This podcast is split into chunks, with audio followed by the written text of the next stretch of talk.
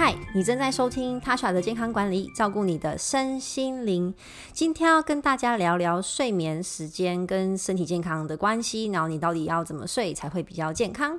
每一年呢，大概有一千八百多万人因为心血管疾病而死亡。而根据研究，如果日夜作息很混乱，可能就会影响到你的血压，还有睡眠的品质，也会增加心血管疾病的风险。此外呢，还会刺激动脉粥状硬化，所以一定要好好的去安排你的日夜作息。欧洲心脏杂志有一篇研究表示，晚上十点到十一点之间入睡是保护心脏健康最佳的睡眠时间。那就我所知，很多人这个时间应该是都还在寻求自由啊，或是一个休息休闲的时间，都舍不得睡，因为隔天就要起床了嘛。那我自己亲身的经历是，我有一段时间工作很忙，然后就是像一般上班族那样，很长都是晚上。一点一点多，然后才睡。但忙是一个理由，也有一些时，也有一些时间，一定是想说，哇，睡前好不容易有一些空啦，就想做些喜欢的事情，然后不想不想这么早就睡觉。你也你也不会想要早起，也觉得自己没办法早起，所以都会越拖越晚，挑战自己的极限。那后来呢？呃，有一段时间我就决定决定不行，我一定要认真的早睡，然后就会抓大概十一点到十二点之间睡。我现在也是维持这个时间睡。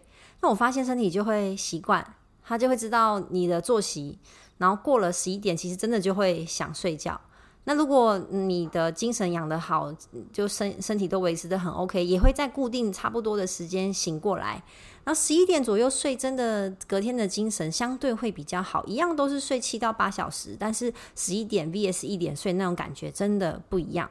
有一个研究呢，他研究超过八万八千人的数据当中呢，五十七点九 percent 是女性，四十一点六是男性，而且年龄就是大概呃介于四十三岁到七十九岁之间。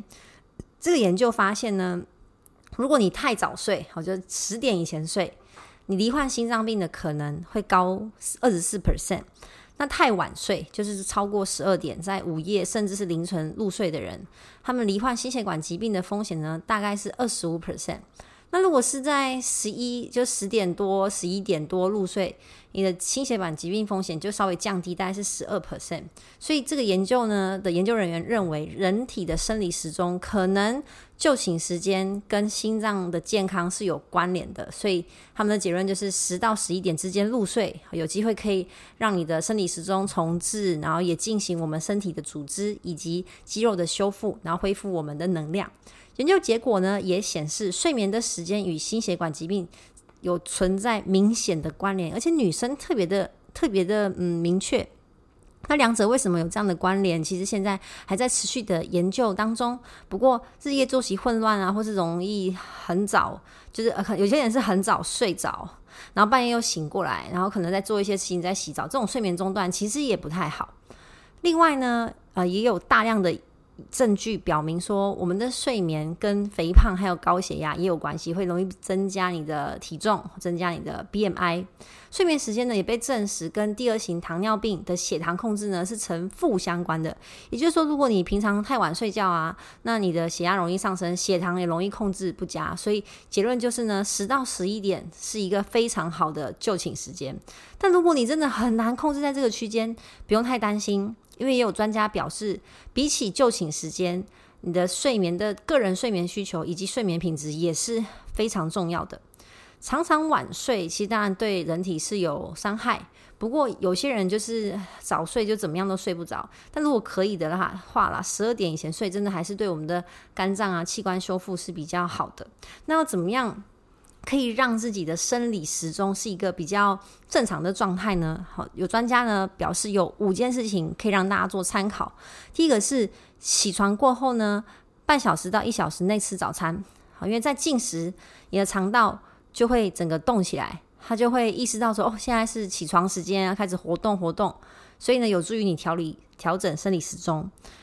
然后第二个是下午三点以后尽量不要吃咖啡因。我我上一篇是跟大家说中午十二点以后，我觉得是不同专家提出不同论点。如果你想要严格一点，就是中午十二点之后就不要咖啡因。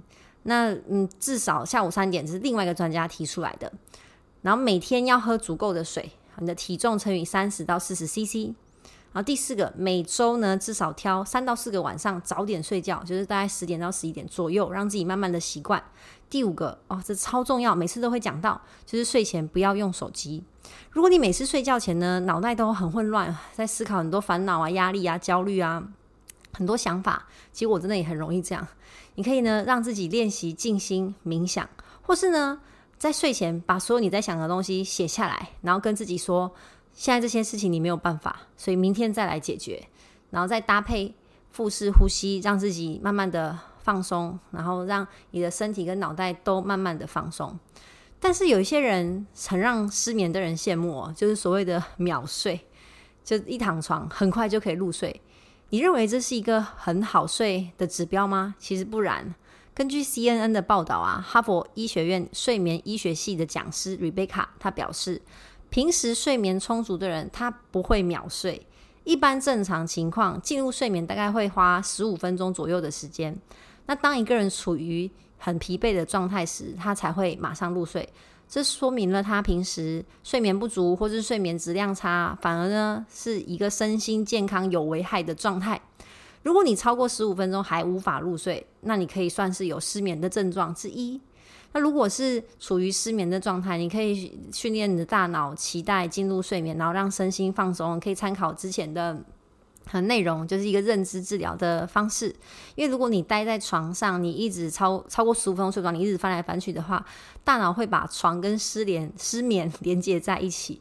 这时候超过这个时间十五二十分钟都睡不着，就起来离开一下床，好，也不要在床上。划手机，然后看剧，这些蓝光都会去刺激你的大脑，让它维持清醒。那要训练大脑准备睡觉，就是要关灯，关关掉白灯、黄光，呃，应该说关掉白灯跟蓝光，维持黄光。关灯之后呢，会让你的身体开始意识到说，哦，我现在要准备进入睡觉。所以这个时间大概会十五分钟，这是正常一般的时间。一项日本研究显示呢，他安排一个啊、实验，测试者在早上跟晚间都躺在宁静的环境下入睡，然后进行四到五次的记录，然后就发现，嗯，睡眠充足的人平均入睡时间大概就是十几分钟，前一天熬通宵的人大概两三分钟就会睡着。然后太累太累的人，易于疲疲惫的人，他睡觉时间就是他入睡的时间是少于八分钟的。所以就有日本的专家表示，如果你的入睡时间是少于十分钟，就表示你太快入睡了，你太累了，严重缺乏缺乏睡眠。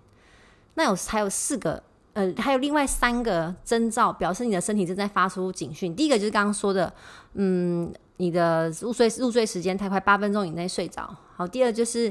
你在早上闹钟响之前就醒来，可能你太焦虑、太紧张，睡眠品质不太好。第三个是你睡醒后的四小时内依然很想睡，就是昏昏沉沉、昏昏沉沉，醒来了，但是一样很想睡。第四点是你随时随地都可以入睡，站着睡，我觉得这很厉害。嗯，有有些人是一搭车就也会很想睡，就可能搭火车、高铁，甚至是公车。像我是在。交大众交通上很难睡着的人，就连朋友开车，我都觉得，即使我很想睡，我也都睡不太着。所以有时候真的羡慕可以很快睡着的人。但后来看到这个研究，发现哦，原来秒睡可能的原因是他睡眠不足，太累了。那就表示你没有足够的睡眠时间来清除你大脑累积的腺苷，那你入睡时间当然就会很快。不过呢，还是要提醒一下，每个人的睡眠需求不太一样。如果你很快入睡，或是经常无意识的打瞌睡，真的有可能表示你是睡眠不足。